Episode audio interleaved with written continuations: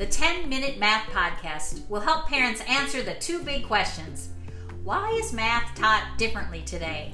And how can I support my own child at home?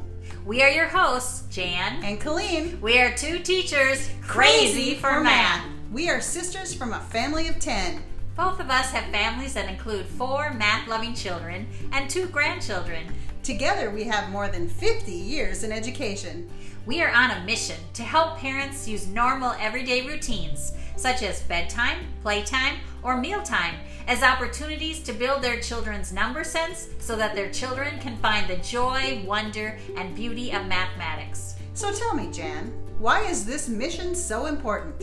We are educators, and we know a child's confidence in math can be life-changing, as these children develop interests that lead to college and even career opportunities. We know you're busy, so we'll keep this weekly podcast short. Nobody has time for an hour-long podcast.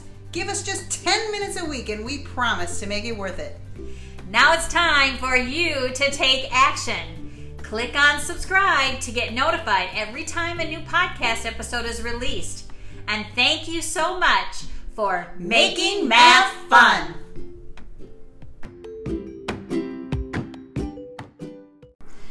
Minute math and equation for fun. Daily routines to make math connections.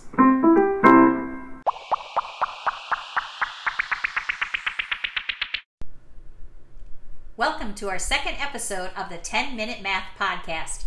In this episode, we will explore changes that have been made to math instruction. We will discuss the use of 5 and 10 frames, and we will also discuss what the heck is a rekenrek.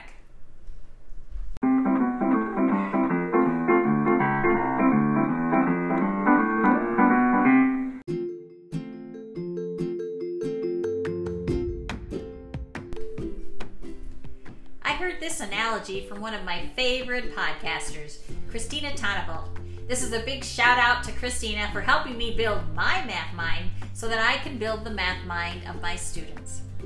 When I say the word cat, what do you think of? Do you see the word with the 3 letters C-A-T? Or do you visualize the animal?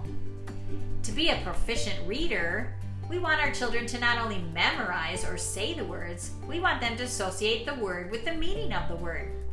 Reading isn't just about saying the words, it is about comprehending what the word means. Well, the same is true for math. When I say the number 5, what do you see? Do you visualize the symbol for 5 that looks sort of like the letter S? Or do you visualize 5 objects? I see the number 5. So do I. And if we want children to make sense of numbers, we hope that they will visualize 5 objects. I was just never taught that way. We want children to see numbers now as a way to describe their world. One model that I did not learn in school, but is very popular now, is the use of 5 and 10 frames.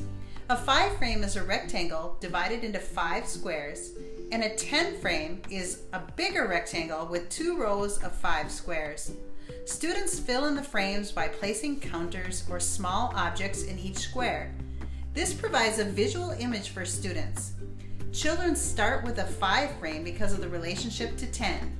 10 is significant because our whole number system is based on the number 10. Did you know that Wisconsin just adopted some new math standards in 2021? And one of the new additions to the standards is spatial reasoning. This is the ability to see a group of dots and instantly know without counting how many dots are in the group. The standards call this subitizing, or some people pronounce it subitizing. So this is another change we have seen in schools already.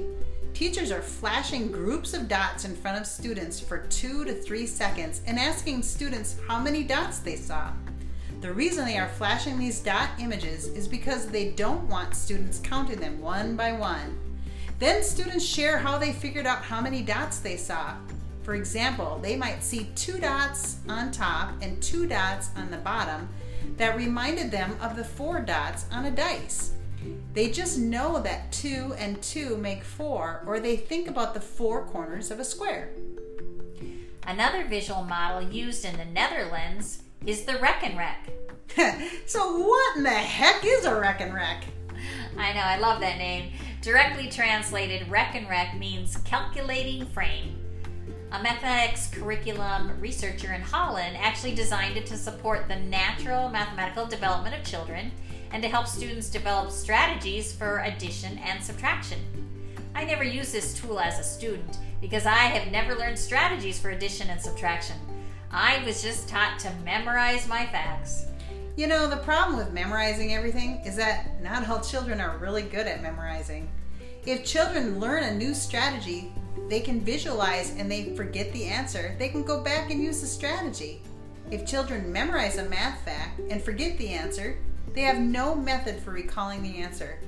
Memorizing facts in isolation also doesn't allow our students to make connections in their brains to things that they already know. I know, and I've heard that making connections in your brain is really important. So a rekenrek has counting beads in groups of 5 and 10 by color. I remember seeing an abacus in school that was used for counting and addition, but it didn't have the same structure or colors. A rekenrek will have one row of 10 beads. It includes 5 red beads followed by 5 white beads. If the rekenrek has 2 rows of beads, then the second row will be identical to the first row. A rekenrek can have as many rows as they want. This tool will be used to help children visualize numbers similar to the 5 and 10 frame. Students start with all the beads to the right side, and then they slide over a specific number of beads to the left side to put them in play. If students want to show, for example, the number 6, they can slide the 5 red beads to the left and then 1 white bead to the left.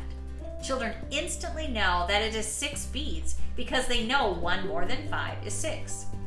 If students want to learn the sum of 6 and 6, they can use the 2 rows and slide 6 beads to the left on the first row and 6 beads to the left on the second row. And notice that each row has a group of 5 plus 1 more.